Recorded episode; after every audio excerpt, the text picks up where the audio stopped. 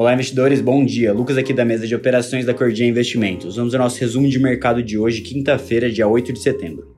As bolsas no exterior operam de lado após uma quarta-feira de ganhos em Nova York, quando o S&P 500 futuro, por exemplo, subiu 1,8% e a Nasdaq avançou 2,1%.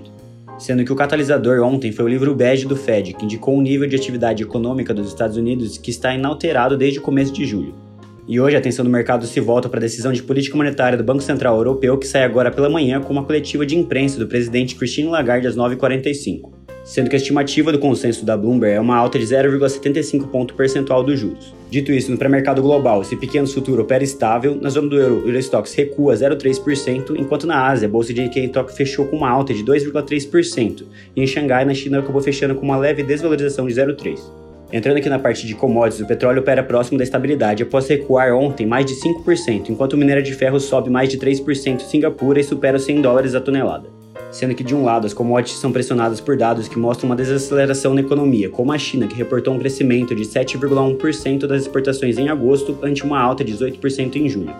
Por outro lado, o Bitcoin opera estável, sendo negociado na faixa dos 19.200 dólares.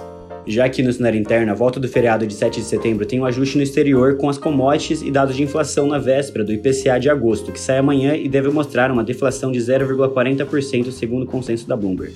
E o EWZ, o principal ETF brasileiro negociado em Nova York, subiu 0,9% ontem, sendo que na terça-feira o Ibovespa fechou em baixa de 2,17% aos 109.700 pontos em sessão de cautela com feriado, abertura da curva de juros após as falas de membros do Fed, queda do petróleo e desvalorização dos índices acionários em Nova York. Enquanto isso, o dólar subiu 1,6%, cotado aos R$ 5,24. E no noticiário corporativo, o Grupo Pão de Açúcar prevê uma inauguração de 300 lojas até 2024. Bom, por hoje é isso, eu tenho todos uma excelente quinta-feira e bons negócios.